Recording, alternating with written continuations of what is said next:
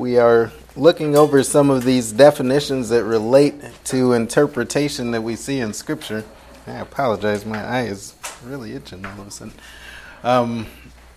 But we have several of them that we've gone through up to this point, and we left off with the last one, diermēneuō. So you almost hear that word hermeneutics right in the word, right? But this dia preposition right on the front of it. And so we'll continue on through those, and we only have a few more, and then we're going to get into looking at the purpose for interpretation. And so I remember more than 4 years ago, but whenever I came back and started teaching in this Bible Institute, the straws were some of the early students, so full circle here, right?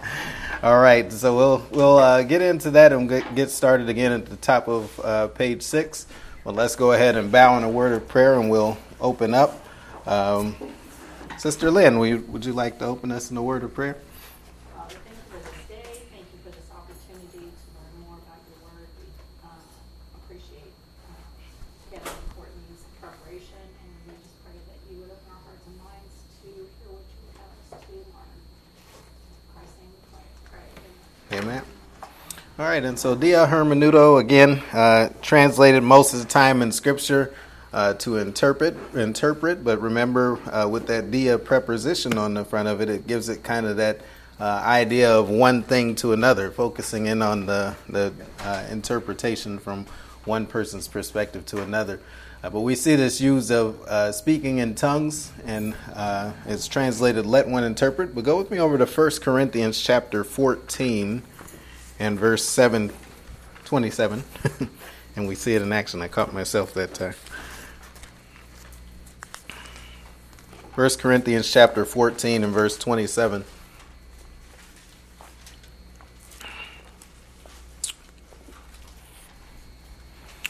And so I'm misremembering if it was here that we were talking about the gifts of speaking in tongues or sermons. I get too many different things going on, but I think it was here last Monday.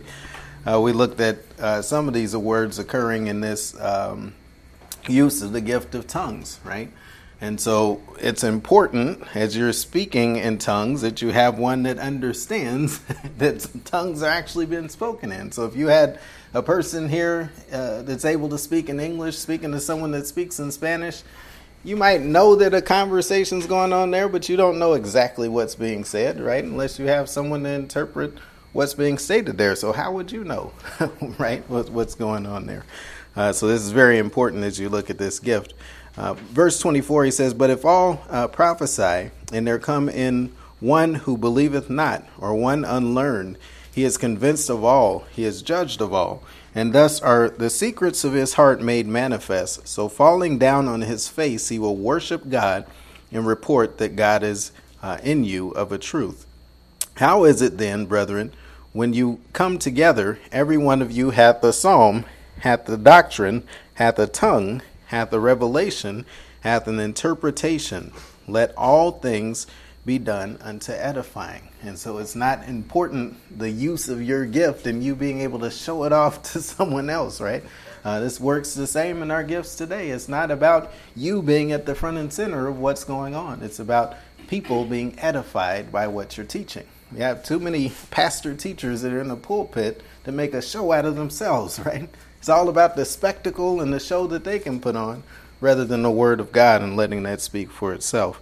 Verse 27, he says, if any man speak in an unknown tongue, let it be by two, or at the most three, that by course, and let one interpret. And so someone's going to be bringing a clear understanding as to what's going on in this conversation here.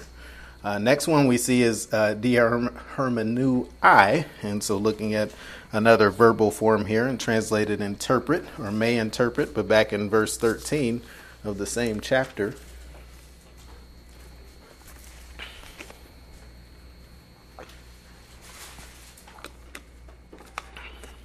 And again, interesting, a lot of these are occurring within the context of this speaking in tongues. Pick it up in verse 11, he says, therefore, if I know not the meaning of the voice, I shall be unto him that speaketh a barbarian. And he that speaketh shall be a barbarian unto me. Even so, you, for as much as you are zealous of spiritual gifts, seek that you may excel to the edifying of the church. Wherefore, let him that speaketh in an unknown tongue pray that he may interpret. And so the idea there again of understanding what's being conferred from one person to another. And I don't want to spend too much time on these. I want to make sure we get through them pretty quickly here tonight and get into the rest of our course material. But we'll just kind of go through them and make sure that you guys see these are used in Scripture. But also diermēneuō, again from a form of that in the participial form. We see it used over in Acts chapter 9 and verse 36. Acts chapter 9 and verse 36. And here translated by interpretation.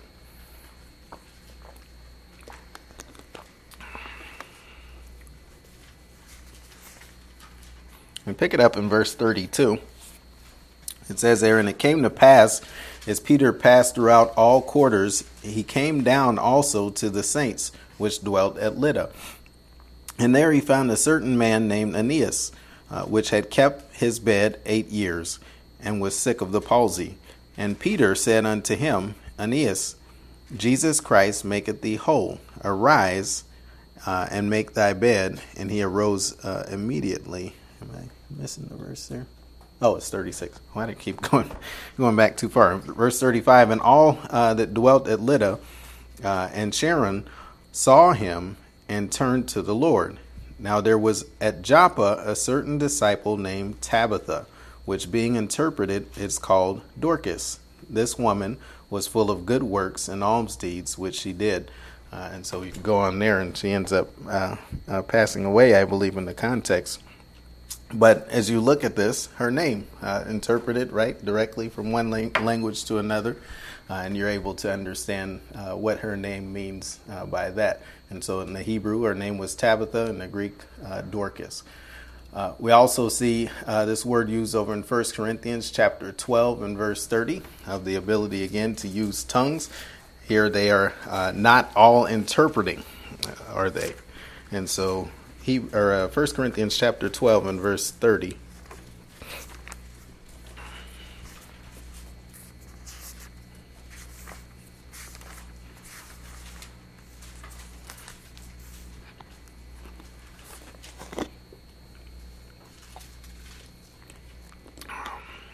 And here in this chapter, you get a real good understanding of what the body of Christ looks like and how it's constructed, how we came to be placed into the body of Christ.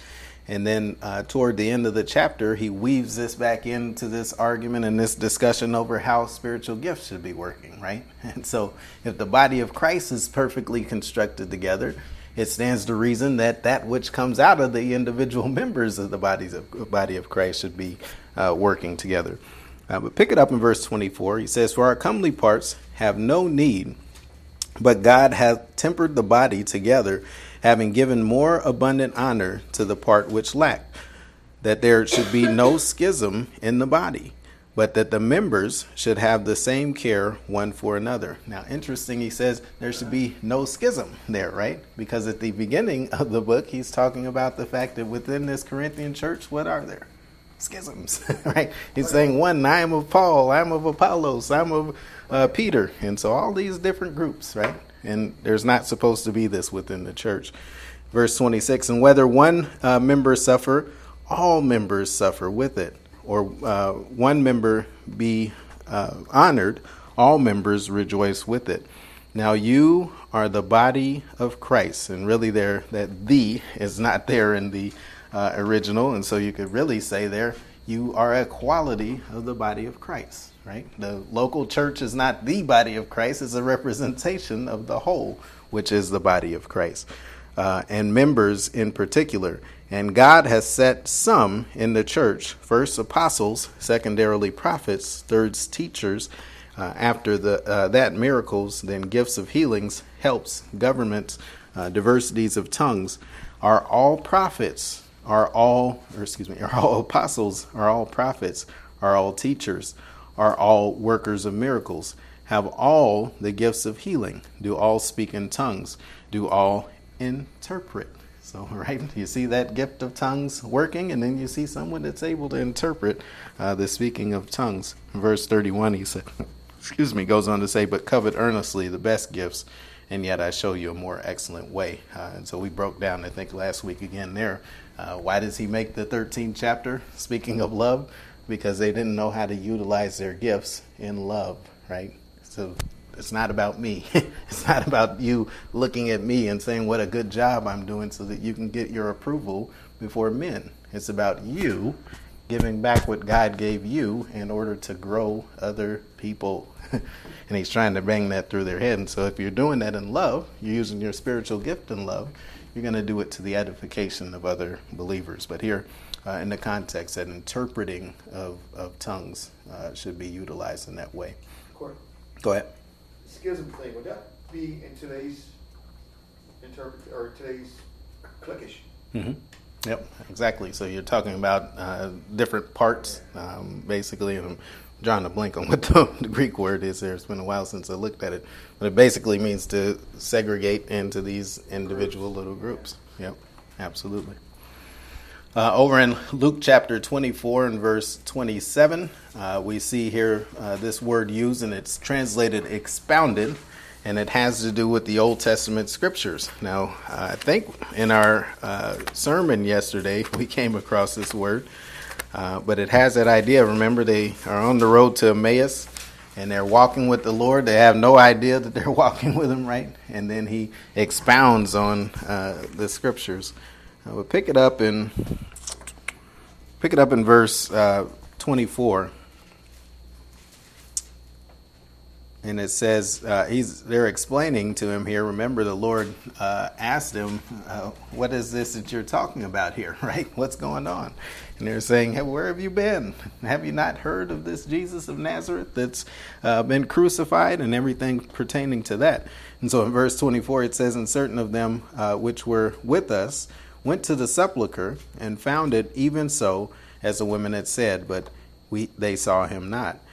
Then he said unto them, O fools, and slow of heart to believe all that the prophets have spoken." So there's a key term there. So we're relating to interpreting. There's word that has been spoken and something in need of being interpreted. Verse 26, "Ought not Christ to have suffered these things and entered into his glory? And beginning at Moses and all the prophets, he expounded unto them in all the scriptures the things concerning himself." And so he goes all the way through, right, back to the Old Testament and expounds to them what's going on as far as the resurrection of Jesus Christ. 1 Corinthians chapter 14 and verse 28, we see this translated an interpreter. And let's not go there because we've hit that one pretty hard. But it's just, again, of this ability to understand tongues due to the interpreting of another. We also have deus hermeneutos, which means hard to be uttered or hard to be interpreted, hard to be understood. Go with me over to Hebrews chapter 5. And we look at our poor group here, and I say poor loosely again.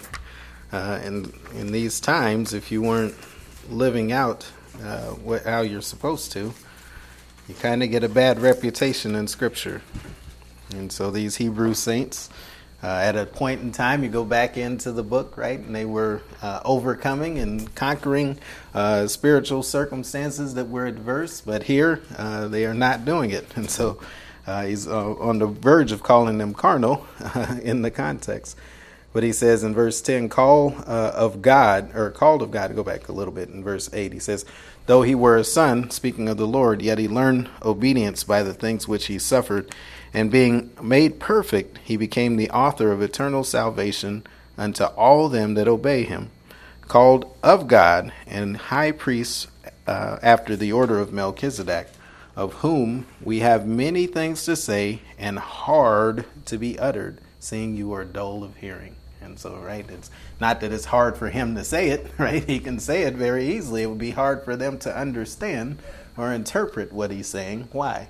because of their spiritual condition. They're dull of hearing. In verse 12, he says, "For when the time you ought to be teachers," this word for ought is a word for obligation due to what you've been provided.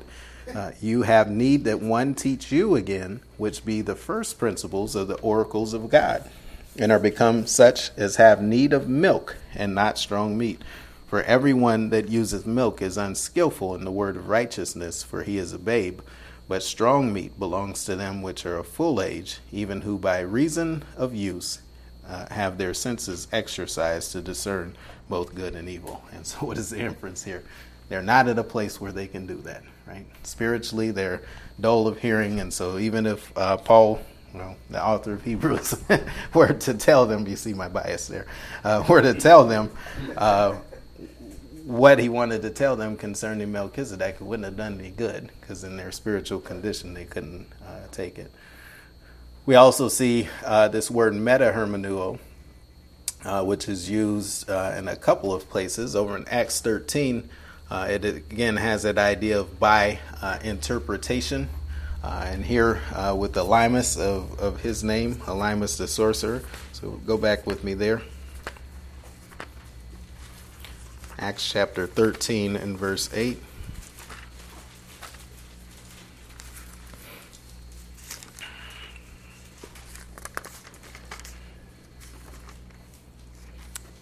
And pick it up at verse 4. And speaking of Saul and Barnabas here, he says, "So they being sent forth by the Holy Spirit departed unto Seleucia, from thence to sailed to Cyprus, and when they were at Salamis, they preached the word of God in the synagogue of the Jews, and they had also John to their minister. And when they had gone through the Isle of Paphos, they found a certain sorcerer, a false prophet, a Jew, whose name was Bar-Jesus, which was with the deputy of the country, Sergius Paulus, a prudent man, who called for Barnabas and Saul, and desired to hear the word of God. But Elymas, the sorcerer, for so is his name by interpretation, withstood them, seeking to turn away the deputy from the faith." And so you see here, this name Elymas is an interpretation. It doesn't say in which language there, but an interpretative name using that context. And this Elymas is actually an Aramaic name, and so sorcerer being the magi, or one that's using magic or the mysterious arts, as it were. And so you see that there. And then over in several places, and we won't go to all of these since we're in Acts, just jump over to Acts chapter 4 and verse 36. We see this being interpreted using a participial form. Acts chapter 4 and verse 36.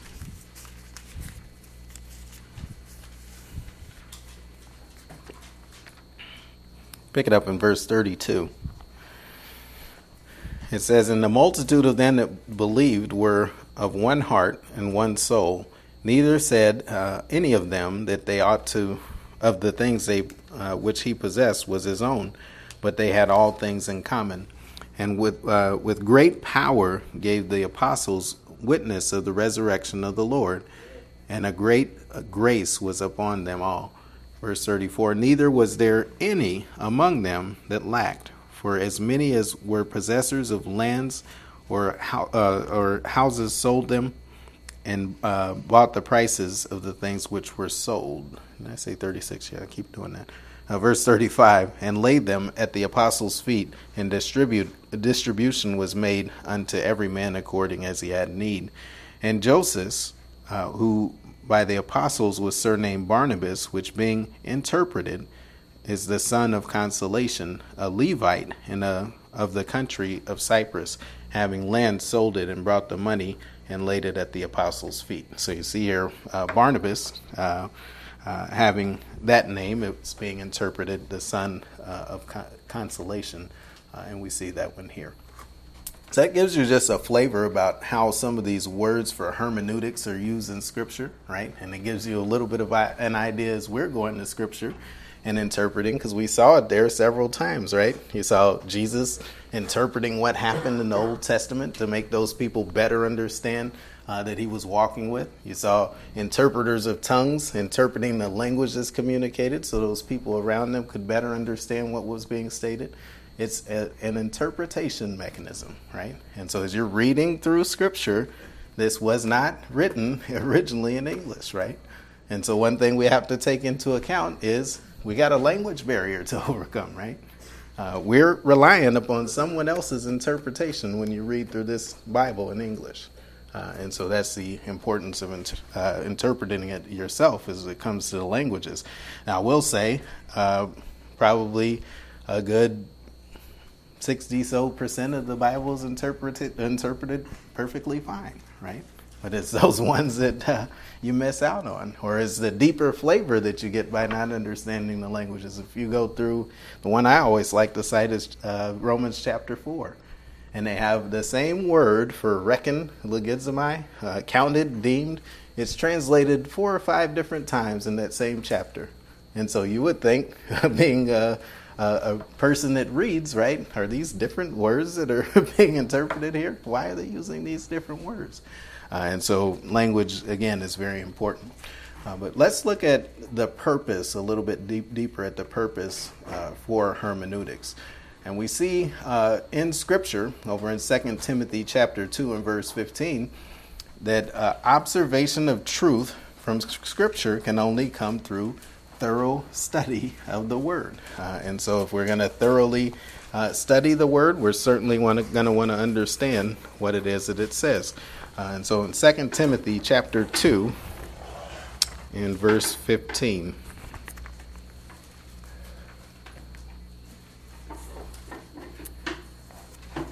And so remember here in the context, Paul has taken 2 epistles to Timothy to give him encouragement, right? In the light of people who may be disagreeing with him, partially because he's a young guy, right? And you don't know what you're talking about, young man. I'm going to tell you what Scripture says a little bit better. I'm assuming that last statement. But when you look at it, he's giving him encouragement that I've given you what you need to be able to give these believers what they need. And so he leans on that here.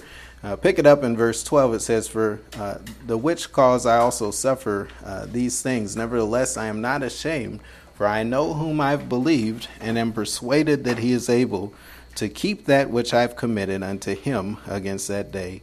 Hold fast the form of sound words which thou hast heard from me, and in faith and love which is in Christ Jesus. That thing, or good thing, which was committed unto thee, keep by the Holy Spirit which dwelleth in us. This thou knowest, that all they which are in Asia be turned away from me, of whom are Phygellus and Hermogenes. The Lord give mercy to the house unto the house of Onesiphorus, for he oft refreshed me and was not ashamed of my chain." I'm in the wrong. I'm in 2 Timothy. Oh, I'm in chapter 1. Sorry. Yeah. It wouldn't be a time if I didn't do it. I caught myself the first 2 times, but I couldn't catch myself that time. Okay, verse 13, excuse me. He says, "If we believe not, yet he abideth faithful, he cannot deny himself. Of these things put them in remembrance, charging them before the Lord, that they strive not about words to no profit, but to the subverting of the hearers. Study to show thyself approved unto God, a workman that needeth not to be ashamed, rightly dividing the word of truth. On the contrary, but shun profane and vain babblings, for they will increase unto more ungodliness." And so he goes on to cite the instances of which that has happened. But here we see this opportunity in interpreting Scripture correctly that's available for the believer, and the purpose of why we do this. And he says here in this context to be diligent. Now, this word study is not really study in the Greek. It's, as the way we think it is, to be diligent, to take every opportunity. This word for diligence in my interpretation, is an inner sense of urgency to accomplish a task due to the external gravity of the situation. And so as you think about how grave Scripture is, right? How big of a responsibility we as believers have to live out a life that's glorifying and well-pleasing to God. We saw that word for an obligation, right? Over there in Hebrews chapter 5. He told them at the time, you ought to be teachers. It's an obligation that they have due to what's been provided to them to be teachers. They're in need that one teach them.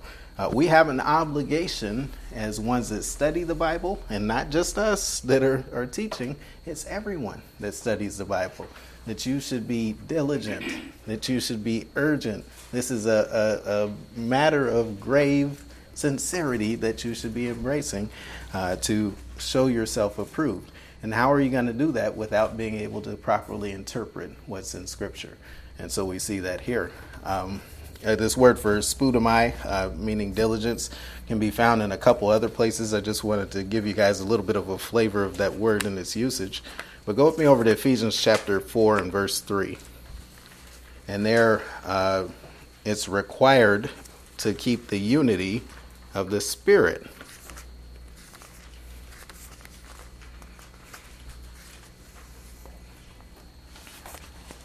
And pick it up in verse 1.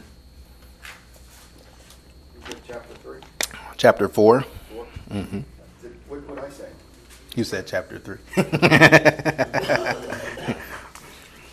And so in chapter 4, pick it up in verse 1, he says, I therefore, the prisoner of the Lord, beseech you that you walk worthy of the vocation wherewith you were called. These are very important words here. He says, walk worthy. This word for worthy is in balance, right? You see those scales that are sitting outside of a courtroom. And so they're scales that should be in balance, right? And so as it relates to justice, when you're walking worthy, your walk is in balance with where you're supposed to be walking as a believer. And so you see that here. And that word for vocation is just of the calling by which you were called, with all lowliness and meekness, with long suffering, forbearing one another in love, endeavoring to keep the unity of the Spirit by the bond of peace. And so that word endeavoring, not necessarily endeavoring, it's being diligent, right? Taking every opportunity that's available to you to keep the bond of peace. And how are you going to do that? By the Holy Spirit. And so, the unity of the Spirit by the bond of peace. And so as you're living out this peace, you see that available to the believer. Also, over in Hebrews chapter 4 and verse 11, we see it's required to enter into the rest of God in the present. And so in the context, we see these Hebrews believers being told here the differences between what the saints in the Old Testament have and what they have now. They were looking for rest in the Old Testament, right? We've been given rest in Christ. And so he's saying, here it's only up to you to live in that rest, right? It's a matter of, are you going to do it? Are you going to rest from your labor? Or are you going to keep trying to do it yourself? Verse 10 of chapter 4, he says, for he that is entered into his rest, he also has ceased from his own works, as God did from his. Let us labor, to enter into that rest, lest any man fall after the same example of unbelief. And we could go on there, but this idea of laboring there is not labor. It's let us be diligent. Let us take every opportunity that's available to us. Let us be urgent in the matter of entering into the rest of God.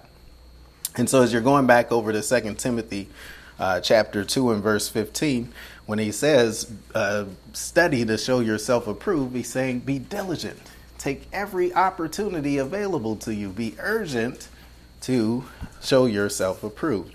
Now, this idea of showing yourself just has the idea of presenting. You guys don't have this in your notes. I added it kind of late, so it's mine, not yours. But to place oneself before or alongside of another for inspection. It reminds me of when we were in the military, right? well, you guys weren't in the military, but I was. And so they would call us to attention, right? We've got on our dress blues or our BDUs, any of these uniforms, and they would come and look over your uniform, right? And they're looking head to toe. If you have just a little cotton swab there on your uniform, they come and pick it off and right in your face. I don't know what they did for you guys, Troy, but they would say demerit, right? That's a mark down for you because you're not paying attention to your uniform. You might have little strings hanging off. They call them bungee cords, right? And so if you didn't clip those strings to your uniform before they came to inspect it, that's another demerit, and it's not going to be good for you, right? So they're probably a little rougher in the Marines than they were in the Air Force, but for us, that was how they handled these things. And so inspection, right? They're looking you up and down. They're looking in your area to make sure there's no defects in your whole area from which you live. Right? Your bed's tucked in nice and tight like it's supposed to be. No dust on the top of your locker. Inspection, right? And they're standing right alongside of you as they're doing it. And so as you're relating that to this, study to show yourself approved. Before man? No. We don't care what we look like to man. Show yourself approved to God. And it's with a mind that, hey, at any moment, he could come back, right? And how am I going to look when he comes back, right? He's inspecting me. He's looking. We don't see him here right now in our presence, but he's watching. And it's not a fear. We want to be pleasing to him, right? And so study this idea of being diligent to show yourself. Give this inspection that you are approved. And then this word for approval, we've seen it many times in Scripture, so I didn't put many notes down for that one, but it just has the idea of testing something for approval, right? If you were to go and pan gold, right, like they did back in the old days, you dig up all of that stuff. A lot of it is dirt or rocks and different kinds of things, but they kind of panned it out until they got the gold, right? And they wanted to make sure that that was the real deal. And so it has that idea of testing something for approval. Am I in the first? Yeah, in the first chapter again. How did I do that twice? And so rightly, at the end of the verse there, dividing the word of truth. And so this idea of rightly dividing just comes straight over from a word you probably know and didn't even think about it, but orthotics, right? Getting things straight or in line. And so this has the idea here of cutting straight Scripture, putting things where they're supposed to be. I will relate it to discussion we had earlier today as we listen to a lot of these teachers that come into chapel, and they have all of these different places that they're coming from with Scripture, right? They're applying things in the Old Testament, right, as they should be practiced here today. And a lot of people have an issue with that. Some people don't. Some people like that. But rightly dividing the word of truth. Are we putting things where they're supposed to go? Are we looking at Scripture and what's in it and saying, does this relate to me? Is this something for me to live out? We're not even going to go to Revelation, right? We pick on the Old Testament, but a lot of people go to Revelation and get carried away, right? With all of these things relate to us. This is going on right now. Well, let's make sure that aligns with everything else that you see in Scripture. And so you have to be very careful there. But this idea of studying or being diligent to show yourself approved. Why? Because you're rightly dividing the word of truth. And that can be done, again, I can't emphasize it enough, by anybody. When you guys are reading through Scripture, hopefully you're taking consideration to what's being said in this context and who is it being said to. Does this relate to me? Everything of the Bible is written for you, not all necessarily written to you. And so as you're using a good hermeneutic, that's going to make sense for you. The requirements of one that is rightly dividing the word of truth. You're going to be studying the words and grammar, or we could put it together, the syntax of Scripture and how all of these things fit together in its original language, right? And so why do we emphasize the Greek? Why do we emphasize Hebrew? Why did we go out to Oregon and put ourselves through torture to learn these languages, right? She said so. That wouldn't have gotten nothing for me. He could have gone, but I wouldn't have gone. But as you're looking at these words in Scripture, you look back in the Old Testament, and I'm going to tell you, learning Hebrew was infinitely harder than learning Greek for me because there's nothing to compare it to. You got these little 3-word cores of each word, and what do you compare that to in English? There's nothing. You're having to come up with different ways to get this stuff organized in your mind and to relate it. So we came up with little weird things to help us remember. But at the end of it is a deeper understanding of what was actually said for yourself, right? So that you can go forth and teach other people, not because someone else said this over here, right? And I'm just taking or piggybacking off of what they said. You should be able to do a fairly good job of understanding Scripture yourself. And so grammar is very important in that, rightly dividing the word of truth. But by understanding Scripture in its historical context. And so as we're looking at Scripture, there's a lot of things written in Scripture that were done then, not necessarily done now. And you take that into consideration as you're reading through those contexts. There's one instance here over in 1 Corinthians chapter 11. Go with me over there in verse 12.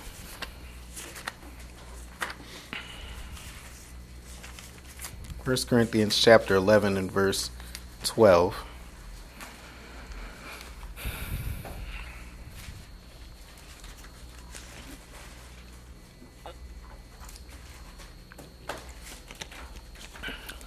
And this idea of covering here that's brought up. He says in verse 3, but I wouldn't have you know that the head of every man is Christ, and the head of the woman is the man, and the head of Christ is God. Every man praying or prophesying, having his head covered, dishonoreth his head. But every woman that prayeth or prophesieth with her head uncovered, dishonoreth her head. For that is even all one, as if she were shaven. Verse 6. For if the woman be not covered, let her also be shorn. But if it be a shame for a woman to be shorn or shaven, let her be covered.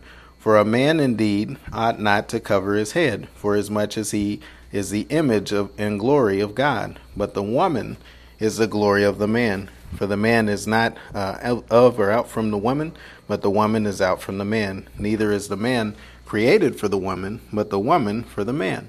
For this cause ought the woman to have power over on her head because of the angels. And so it goes on in more detail there. But you see something working historically here that's important to the context, right? Are the men walking around with long hair today somehow wrong? Well, some of you might say yes. There's something wrong with them, right? Or the women that walk around, I've seen women that go around with bald heads today. Is there something wrong with them for having bald heads? Well, historically, there was a little issue where women with bald heads were seen as prostitutes and that kind of thing. So that kind of plays into your understanding of what's being read here and the problem of what's going on in the context. And so again, historical context, very important. What historically significant things should be known in Scripture? I'll give you an example. What impact does Rome, being an occupation of Israel, have as you're reading through the Gospels? Has a big impact, right? There's other things that you can see in Scripture that were at work during the time that these things are writing and provide significant historical data to what you're understanding there. And by understanding that each writer within the larger context, understanding each writer within the larger context of Scripture, none of these guys that were writing were just writing something for themselves, right? This was all meant, even though they didn't know it at the time, but they came to know it after. Peter talks about it over in 2 Peter, I believe, when he's talking about Paul's writings being hard to understand. Right? He saw that, hey, it's not just about what I'm writing. This is all fitting together into a bigger picture of what God is doing. And so we see that there. It's actually 1 Peter. And then by understanding each writer, by immediate context of Scripture. And so when you're reading any epistle that's written, You're going to understand that immediate context, but there's also the chapter, right? And expanding out there, expanding out and reading the whole book and understanding what is he trying to say here. One of the ones we often cite as being really well laid out is the book of Romans, right? And you understand that theme of righteousness that carries all the way through back to chapter 1 and is expanded on all the way throughout the book. But there's individual things in each one of those chapters that are pertinent to that overriding theme, right? And that's going to be the same with any writing that's done. That's what we do to understand what message someone is trying to get across. Communication of the meaning of scriptures. We want to look at 2. And so go with me over to 2 Timothy chapter 4 and verse 2.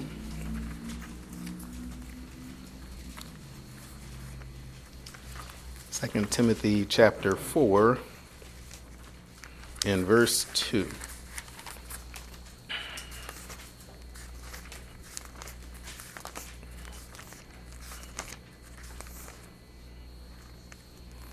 And so here Paul is again giving exhortation to Timothy, and he says in verse 1, I charge thee therefore before God and the Lord Jesus Christ, who shall judge the quick and the dead at his appearing.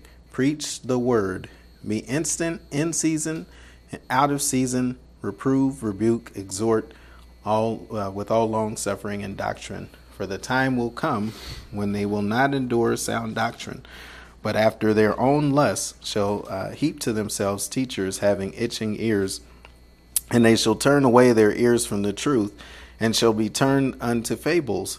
But watch thou in all things, endure afflictions, do the work of an evangelist, make full proof of thy ministry, for I am now ready to be offered, and the time of my departure is at hand.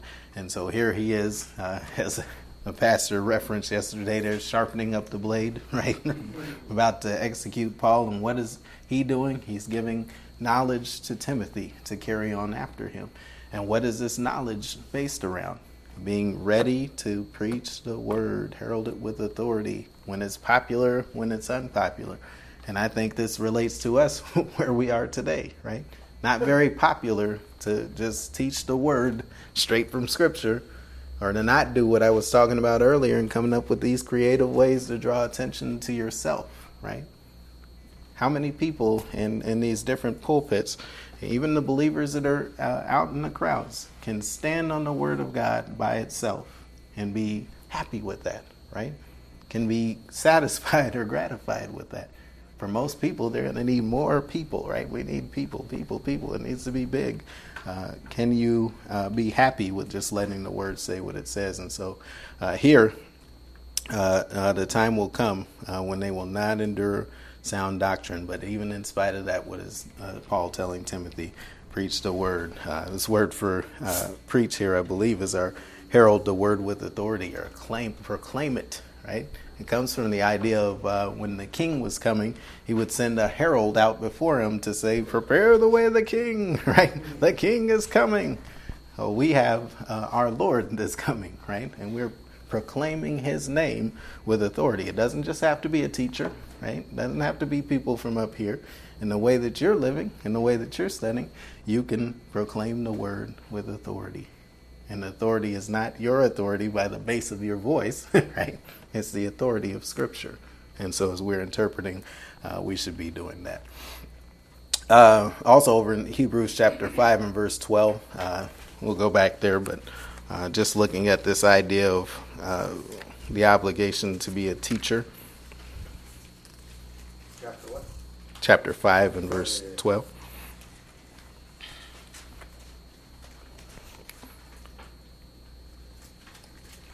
And so as you're thinking of communicating the meaning of Scripture, your spiritual condition is going to play into that a lot, right? If you're at a place spiritually where you're not able to receive and understand what Scripture is saying, how do we understand Scripture? We go over to 1 Corinthians chapter 2, and it tells us the Holy Spirit compares spiritual things with spiritual. And so as we're trying to understand the Word of God, it's imperative for us to be spiritual. And that got these Hebrew saints in a little bit of trouble here. Verse 11, it says, of whom we have many things to say and hard to be uttered, seeing you are dull of hearing. For when For the time you ought to be teachers, you have need one teach you again, which be the first principles of the oracles of God, and are become such as have need of milk and not strong meat, right?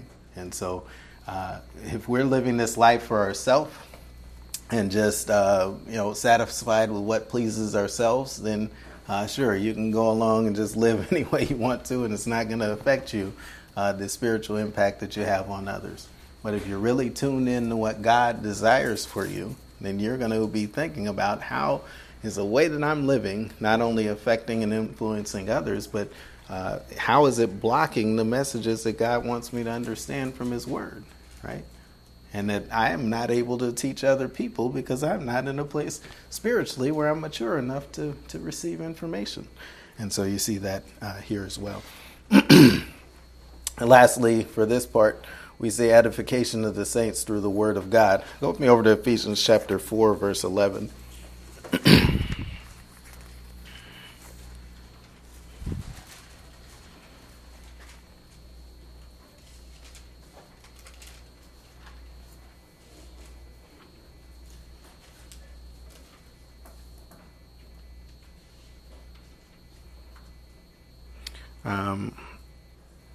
And pick it up at verse 8. He says, "Wherefore he saith, when he ascended up on high, he led captivity captive and gave gifts unto men. Now that that he ascended, what is it but that he also descended first into the lower parts of the earth? He that descended is the same also that ascended up far above all heavens, that he might fill all things. And he gave some apostles, and some prophets, and some evangelists, and some pastors and teachers, for the perfecting of the saints, for the work of the ministry, for the edifying of the body of Christ, until we all come into a unity of the faith and of the knowledge of the Son of God, unto a perfect man, unto the measure of the stature of the fullness of Christ." And so what is the purpose of these spiritual gifts? For the edifying of the body, right? We talked about that earlier. So even looking at those spiritual gifts that the Corinthian saints were lauding over the others, and they're trying to draw attention to themselves, they're not worried about edifying the brothers and sisters in Christ. And so the same can be said about us. And again, I keep saying it, I'm not trying to beat a dead horse here, but it's you guys too. It's not just the teachers up here that are in the pulpits. Your gift edifies another believer too. And how are you going to know how to use that gift but to look in Scripture and understand how your gift is working in Scripture? And so we see that here as well. I think I'm going to leave off there and give us a little bit of time for the next session. But we'll come back. I'm kind of on a good pace here. So we'll come back next week and look at the application. Now this is a quick one. Let's just close out here with application, then we'll come back next week to the history of hermeneutics. But the application, and we said this in the opening, that hermeneutics can be seen as both an art and a science. I believe it would lean more toward a science than an art, because art is suggesting that you have some individual ability that others don't have. But the definition of an art is skill acquired by experience, study, or observation.